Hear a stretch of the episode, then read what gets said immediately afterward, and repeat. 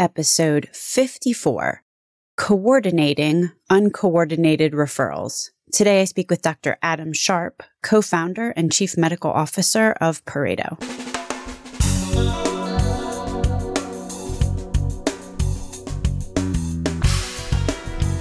American healthcare entrepreneurs and executives you want to know. Talking. Relentlessly seeking value. There are certain dangerous points along the continuum of care. These are the places where patients tend to fall off their care path. And as we all know, patients who have fallen off their care path generally mean bad outcomes. One of these danger points, maybe even the biggest danger point, is the point of referral. The moment when a PCP says to a patient, you know, you really should go see a specialist. Today, I'm really pleased to speak with Dr. Adam Sharp, who is one of the original founders of Sermo and is currently working with Pareto, where he is a co-founder and chief medical officer. We talk about how to help providers help patients navigate that dangerous point of referral and keep them well on their care path. My name is Stacey Richter and this podcast is sponsored by Franklin Healthcom. Welcome to Relentless Health Value, Adam. Thank you, Stacey. It's a pleasure to be with you today. Why don't we talk about Pareto, which is your latest venture? Absolutely. One of my favorite subjects. Pareto is a venture that uh, I co founded with Dr. Daniel Palestrant back in 2011. Pareto actually began as a bit of a skunkworks project while we were in our last venture, Sermo. We spun Pareto out in November of 2011 into a new company. The core value proposition, the core premise that we founded the company based upon has not changed uh, since 2011. And, and that is that Daniel and I set out to create a, a universal technology, an easily accessible technology that we have subsequently coined a healthcare operating system that would focus very intently on helping to improve the efficiency of patients transitioning from one place in the healthcare system to the next, i.e., the moment of patient referral.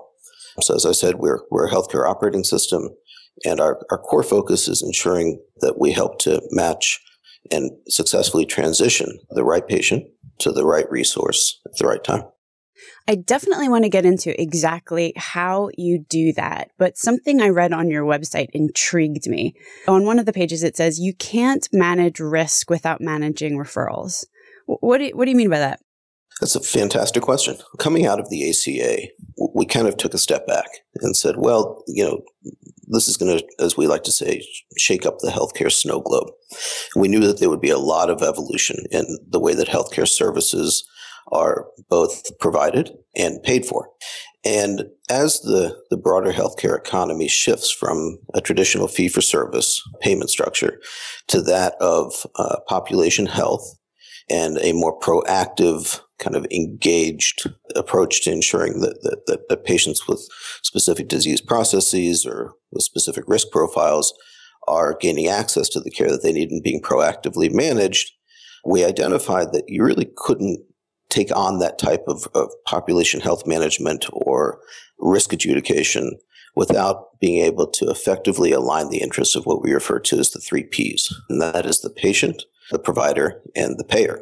We further identified that moment of transitioning care, or the moment of referral, when a patient has either a change in diagnosis or an escalation in their care, i.e., they're in need of a specialty consult, they're in need of a new diagnostic test, that is a very opportune moment where those three parties, the patient, payer, and the provider, all have a keen interest in ensuring that that patient is transitioned as intelligently and as effectively as possible. For folks that are trying to stand up ACOs, for folks that are trying to do narrow network design, it's absolutely critical that patients are effectively transitioned to the most appropriate resources that are participating in those plan designs.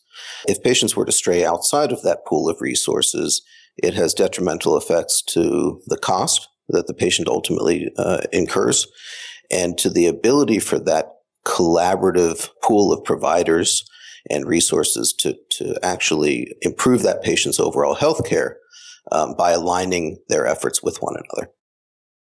We're straying into population health mm-hmm. management here. And I actually, I have heard, I was reading something by Dan Munro, who is a Forbes contributor uh, for healthcare the other day. And he, he did actually say something like population health is coordinated care or, or, or something along those lines. And I know you've mentioned team care in prior conversations that I've had with you. Mm-hmm. Could you just expound a little bit on how that statement, coordinated care equals population health, might be true, or how coordinated care leads to population health management? Absolutely. I mean, I, I, very much agree with that that statement. The, the namesake of the company, Pareto, is based on uh, an, an, economist, Wilfred Pareto, who came up with a number of, of economic principles. Um, one of them being the 80 20 rule that a lot of people are familiar with, but the principle that he came up with that really is the foundational element of, of, of what we felt was lacking in healthcare is that of Pareto optimization. That of ensuring that patients who need access to various resources are able to most effectively gain access to those resources. In order to do that, you'd need to be able to enable those who are seeking resources to have better visibility into the resources that are available to them, and those who have availability of resources to have better visibility into the pool of prospective consumers of those resources. I don't want to stray away from your question around coordinated care. You know, there's been a lot of work and some very good work done over the past five years or so around data analytics, around being able to pull large amounts of data from, you know, say systems like electronic medical records and other payment systems, and then be able to being able to extrapolate insight from that data that can ultimately be applied back into how we provide care to patients. I think that there, there's some very good work that's being done there. Having said that, I do believe that you get a significant amount of, of value for uh, by, by just ensuring that team of providers that are providing care for any given patient have the ability to align their efforts with one another. Insight and data is very valuable, but in, in, an, in the absence of an ability to kind of apply that data into the day to day blocking and tackling of patient care, it sits in a vacuum and it isn't incredibly useful. What Pareto has been focusing on is how do we achieve a number of objectives? How do we ensure that when a patient is in need of a resource, that we effectively help them to gain access to that resource? How do we give them the visibility that they need into the most appropriate resource for their that's commensurate to their need? And how do we enable the providers that are actually caring for these patients to share information with one another, to coordinate and align their efforts to care for these patients with one another? In a world where you know interoperability still remains a bit of a a hope and a prayer. You know, there's been some some good strides forward on that, and where you've got multiple different you know EMR data repository data retrieval systems in place that aren't really able to to interact and, and share information with one another. We, we took the approach of look, everybody's got access to the internet, and if we have a cloud based system one that can actually be accessible to, to the greatest number of people, whether it's via a desktop application, a, a, web browser, or through actual integration into the EMR platforms, which, which we are doing in a number of our deployments. If we can create that common denominator that enables providers, their staff, and patients to all participate in the process of patients uh, navigating them, their way intelligently through the system, along with the data that's necessary to ensure that you aren't getting repetition of tests and that you aren't, and, and, and that providers are, are actually able to to collaborate. You would get a huge benefit, and to a large degree, that's that's what we've been able to prove. So it almost seems like what Pareto is offering, and I'd love to get into the Pareto system right now so that we can mm-hmm. uh, explore a little bit more deeply some of the things that you're you're talking about that Pareto does. But it almost seems like, in, I think you said it very succinctly before, that you've got to block and tackle before you can you can achieve a a strategy or a, a goal as lofty as you know in quotes population health. Mm-hmm. Yes, I mean, you need an infrastructure in place. You need an infrastructure in place within a, a, microcosm or an ecosystem within any given market, within any given healthcare delivery system, or around any given plan design that enables all of the participants, the providers, their staff, and the patients to all work collaboratively with one another. And, you know, once you have that kind of common denominator, that, that technology infrastructure in place, you, you can do a lot of really, really interesting things. You can begin to support patients as they are trying to, to understand what are the various costs that are, that are going to be incurred on their part. You can begin to enable providers to collectively take on risk because now they know that when a, when a when they're trying to collectively care for a patient and take on the risk of caring for that patient from a financial perspective, they're able to do so in a way where they, they have a, a means to, to align their efforts. And there's an old adage that often the, the best solution is the most obvious solution. You know, that's kind of the approach that we've been taking. Let's, let's design very intuitive, easy to engage with technologies. Let's create a, a means to, to insert the utilization of those technologies into the clinical workflow. And let's engage folks at a, at a moment in time when they really are in need of support and guidance. So far, so good. We've been at it for about four years now, and, and we're seeing some very nice results. So let's let's talk about that Pareto system. You know, what it's basically a system to manage referrals in order to make sure that at these critical inflection points when a patient has just gotten a new diagnosis or is moving from one setting of care to another setting of care. I mean, those are crucial points that bad things mm-hmm. can happen and that there is a, num- a lot of patient drop off. Correct how does Pareto at a very concrete level, you know, so mm-hmm. maybe you could sort of describe the patient provider experience. Let, us let's, let's start with before. So mm-hmm. what's a typical experience of a patient and or provider? Patient comes in, they realize that they're going to need a referral to another doctor. Pareto, let's just say, is not in the picture. Like what's the problem? Let's, let's focus it. on that. We, we were very fortunate in that our last venture, Sermo, which we had grown to the largest online physician community, I believe still is. In fact, I just saw a press release that Sermo's now gone international. Our, our, core competency was that of market research. So before we began designing any kind of a user interface or building any kind of a product around referral management, we did literally thousands of surveys of providers and staff, trying to get an understanding as to how patients are currently managed as they transition from one place to another today. This was, of course, back in 2010, 2011, but to a large degree, this has not changed, and the EMRs have not really improved this the state of the state, if you will. And for the most part, patients were being handed a, a piece of paper, and you know, the provider was deciding, okay, it's time to go see a cardiologist, and here is a name of a cardiologist, and you know, it was up to the patient to then take matters into their own hands and to to reach out to the cardiologist and to schedule that appointment. What Pareto does is it takes a process that was once very what we call reactive or analog, and it makes it much more proactive and, and digital. In that, as I, as I mentioned previously, we, we use what's known as the lowest common denominator approach. So whether the provider or the staff that's supporting that provider is interfacing with the Pareto system through a direct EMR integration, so within their own EMR, via a, a desktop application that sits in the system tray on their desktop, which is a very easy small piece of code that, that that's remotely installed, or via our web-based user interface for those that perhaps haven't even moved to an EMR yet. We knew that the system needed to be universally accessible. So we focused very carefully on making sure that no matter what kind of a practice setting you're in, you could interface with the Pareto technology.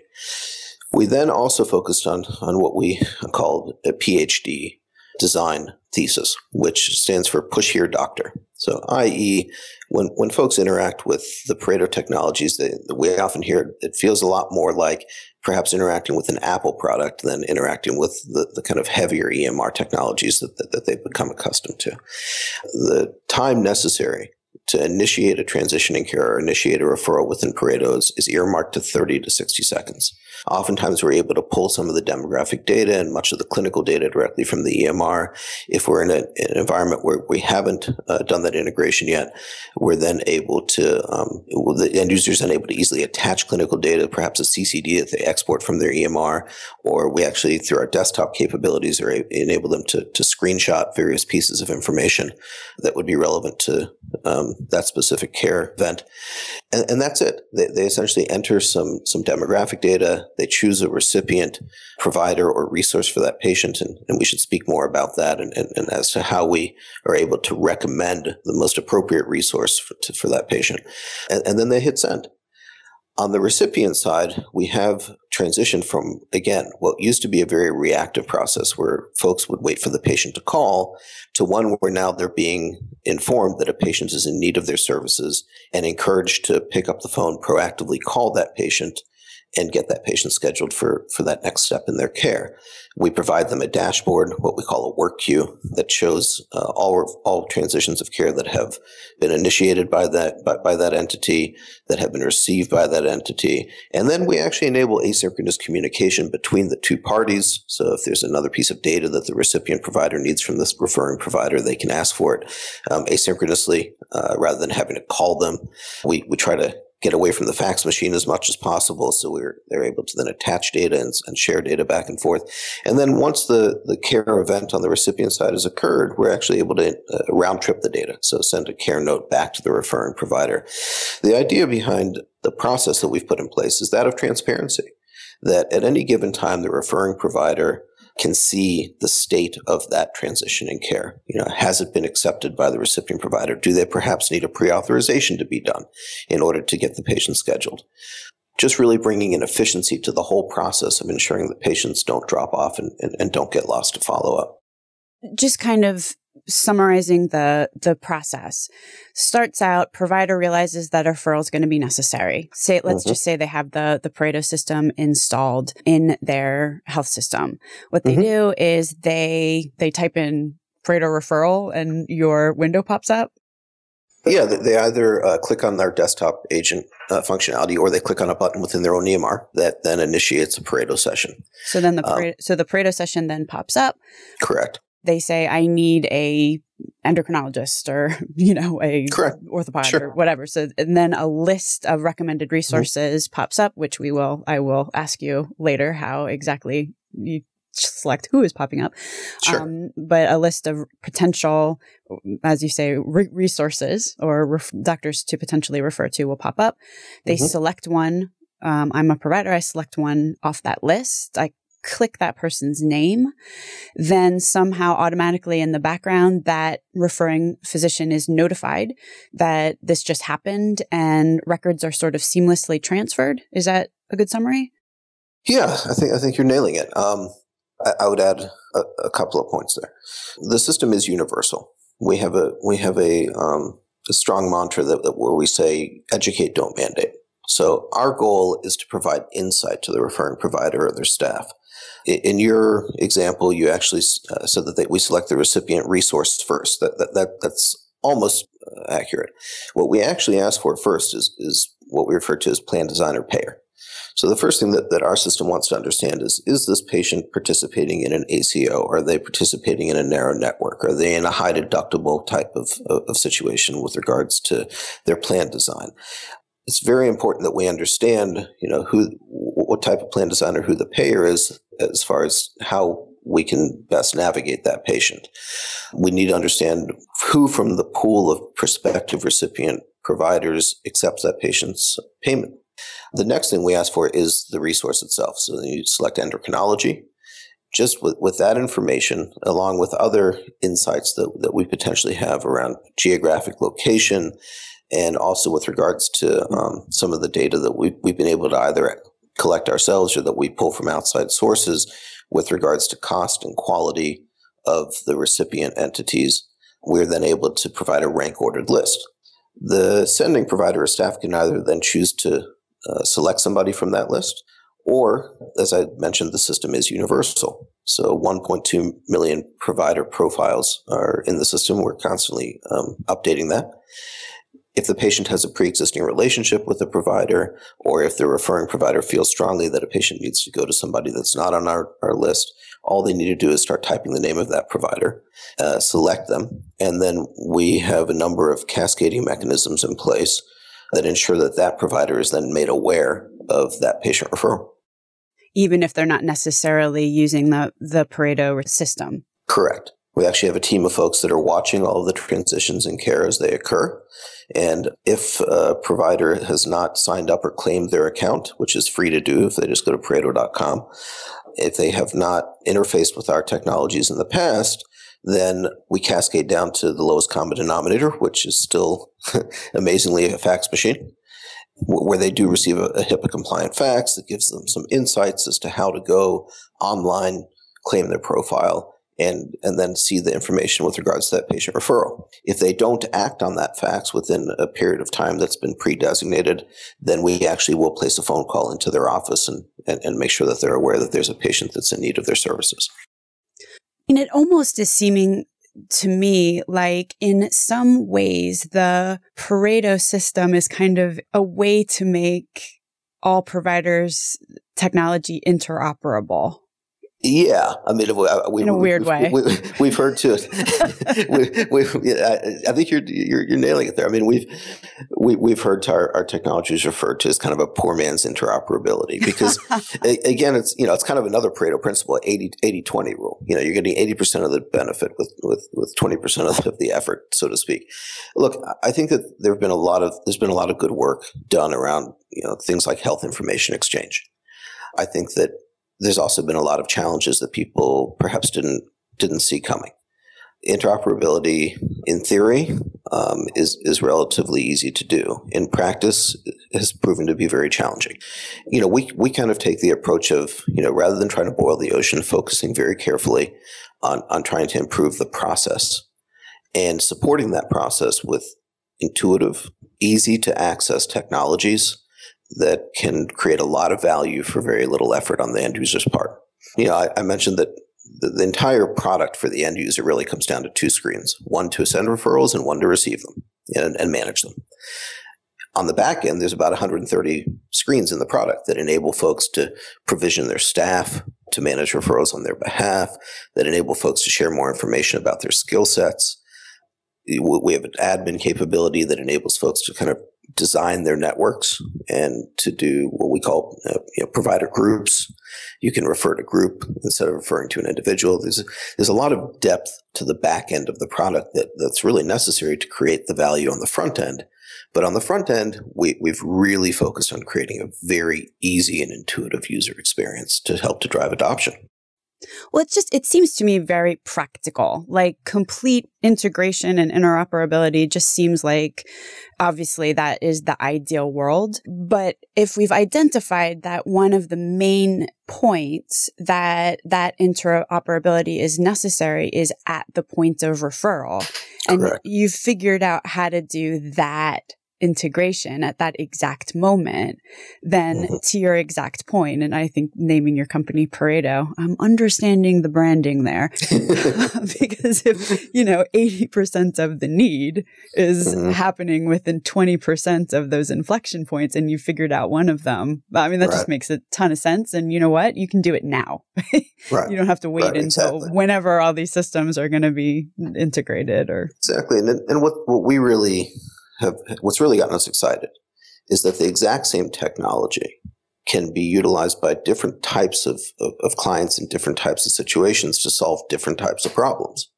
So if you look at our provider clients, our clinically integrated delivery systems that, that, that are using the, the, technology, they're often trying to better bear risk, succeed at ACOs, prevent out migration of patients, provide a better consumer experience, ensure that they're able to knit together a number of resources that perhaps they've recently acquired that are running different types of technologies and do so in a very cost effective way.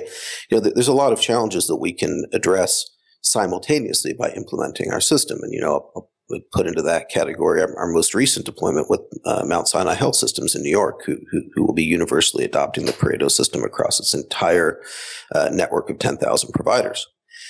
If you look at some of our payer clients, in fact, it was pretty funny. Our, our earliest client that, you know, that we took live uh, back in 2012 was, of all things, a casino, MGM Resorts in Las Vegas. I would not have guessed that that would be your first client. You and me both. Um, it was it was actually pretty funny. Um, we had spun the, the, the, technology out from our last venture. Um, literally w- wheeled the whiteboards down First Street in Cambridge, and uh, we're sitting in the in the office. And as part of that spinoff, um, Xconomy had written a small snippet about us that the co-founders of Sermo are now focusing on on a new venture to, to to improve the process of referral management. One day the phone rings and it's MGM Resorts. We thought, what could they possibly want? But MGM is a self insured employer. They're the largest employer in the state of Nevada. They have 30,000 employees, and they were designing a new type of, of, of care delivery model, a new type of plan which was centered around the patient-centered medical home model, where they were directly contracting now with you know 100 primary care providers within their market, and they needed a way to, to, to better manage the flow of patients from those primary care providers to specialists that were in network and identified as being perhaps higher quality, lower cost, very innovative on, on MGM's part they were they were dealing with a real challenge in Las Vegas in that access had become very pro- problematic. Uh, they were hearing from a number of their employees that they were having a hard time getting in to see not just primary care providers but specialists as well. And so they, they, they, they, decided to get proactive about really using uh, some of the leverage that they had in the market to try to improve the healthcare system. And you know we've been live with MGM now for a number of years, and, and, and it's been a fantastic relationship. Is, so is that typically how a payer client would would work with you? In other words, they purchase and pay for the Pareto system and then they send a communication out or, you know, I know your your your philosophy is uh educate don't mandate but you know mm-hmm. in some way they attract uh, providers who are there in their network to, to, use your system that's correct you're nailing it i mean another payer client we have also in las vegas well health quality care has, is a network of about 800 providers that are collectively taking on risk through a, a plan that they are providing to consumers through the Nevada Health Co-op, uh, the public exchange.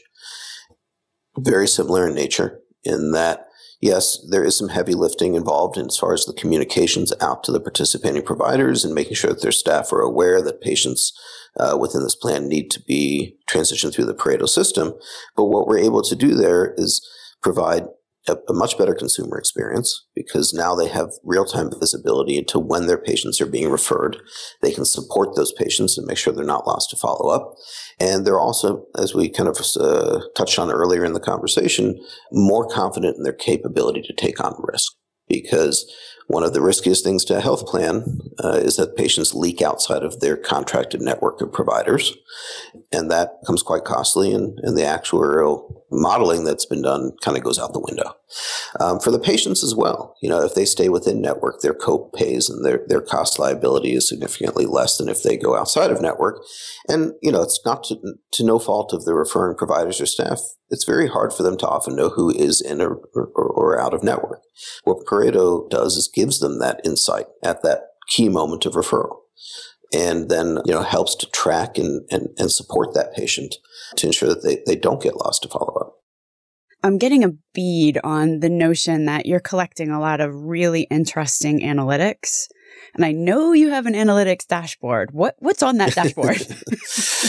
well, yeah, I mean, look, it, it, it's it's really interesting. I mean, we're now able to to begin to identify down to the really individual provider level who is a proactive and, and, engaged participant in the process of, of getting patients seen and ensuring that there's good access to care, and perhaps who is, is, is less committed to that. You know, one of the, the, the, data metrics that we're able to measure is kind of time to patient contact. How quickly are folks reaching out and contacting patients? How quickly are they getting patients seen? We are doing some interesting work around enabling the participating providers to proactively share with us when they have availability. So, you know, the, that's kind of the ultimate Pareto optimization, being able to understand that, the, that certain providers have capacity to see patients sooner. You know, we, we, have long had a thesis, and I'll, I'll divert just for a second, that if, if you take a step back and you look at the macro view, our country is incredibly lucky. You know, we, we have an unbelievable amount of healthcare infrastructure and resource what we always felt was that it wasn't a lack of, of, of capacity. It was just a, that we needed a more intelligent way to ensure that the demand for that capacity understood that there was availability and was able to gain access to it. And, you know, when you think again, like, you know, sometimes the best solution is the most simple solution. So just by allowing participating providers to kind of raise their hand and say, Hey, I had a last minute cancellation tomorrow and being able to broadcast that out to the, the, the network of providers who are seeing patients that potentially have a need for that type of resource, we're now able to, to ensure that that excess capacity is being utilized effectively. not rocket science, really just leveraging the connectivity that, that, that, internet technologies now bring to the table, the capabilities that we have to kind of enable folks to communicate more effectively with one another to ensure that, that, that, that we're utilizing our resources as efficiently and effectively as possible. So, so yes, we, we're generating some of our own analytics. Having said that, we definitely are, are very careful not to say that we are an analytics play. We're not we're an infrastructure that, that, that to a large degree enables other folks to operationalize some of the analytics that perhaps they have. You know, there's a, there's a lot of data out there, as I kind of touched on earlier in the conversation. You know, retrospective data that's based on analysis on billing. You know, who are who are the providers that are more apt to order a lot of tests? Who are those that are perhaps a little less apt to do so? What are the quality metrics looking like for certain types of disease processes that are for patients that are affiliated with certain types of resources or providers? We're able to then take that insight and apply it into that critical moment in time when we're strategically navigating a patient to the next step in their care. And you know that's really on a client by client basis. Par8o has a methodology that we apply when we when we take a new client live. The first step in that methodology is, is defining what we refer to as a single source of truth, where we want to understand who are all of the employed providers, who are all of the affiliated providers, who are those that have been identified as being perhaps more uh, receptive to new patients versus those that aren't, and and we want to aggregate all of that insight and then apply that insight and operationalize it into the, the, the, way the patients are, are navigated throughout that ecosystem. By doing so, you know, we, we believe that we can improve access to care, that we can help to decrease the cost of care, and that we can ensure that, that the clinical outcomes are optimized to the extent possible. So I just have one last question for you. You, sure. I, I know that you recently did a study about the timing of referrals. Could yep. you just mention your, your findings a little bit? Yeah, absolutely. This was some interesting data that I believe came out of our deployment with Brigham and Women's uh, in Boston. Our team, as I mentioned, we have a team of folks that kind of track these transitions in care in real time as they're occurring. And they did a retrospective analysis on comparing the time to patient contact. So, i.e., how quickly does somebody pick up the phone, call the patient, and try to ensure that they, they get scheduled for that next step in their care? We, we took that data and then mapped it against the probability that that patient actually would get scheduled for an appointment. And what we found was that if you contact a patient within you know, 24 to 48 hours of, of the referral event occurring, the odds of that patient successfully scheduling an appointment went up pretty significantly by about 20%.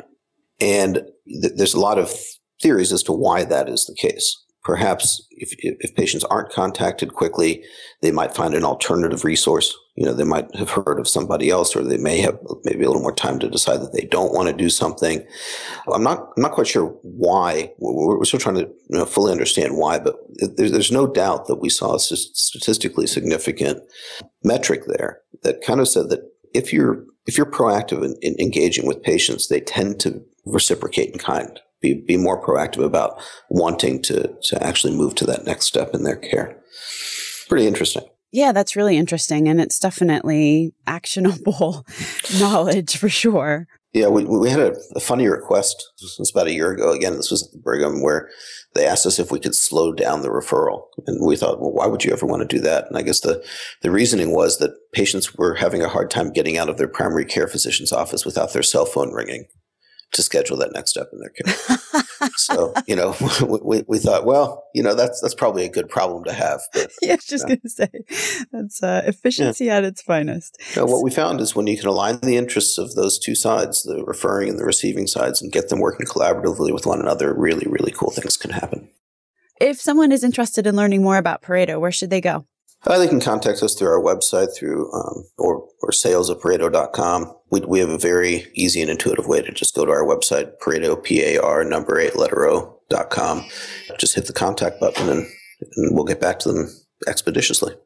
Fantastic. Thank you so much for being on the program today. It's a pleasure. Thanks for having me. Links to everything discussed on the program today can be found at relentlesshealthvalue.com. If you visit the website, relentlesshealthvalue.com, you will also find a complete listing of all of the shows that we have published thus far. There are over 50 at this point with leading entrepreneurs and executives in the healthcare space today. Another cool feature is, you know, you can subscribe to the show so that every week the episode is automatically sent to you so you don't have to remember to go to the website to download it. Thanks so much for listening.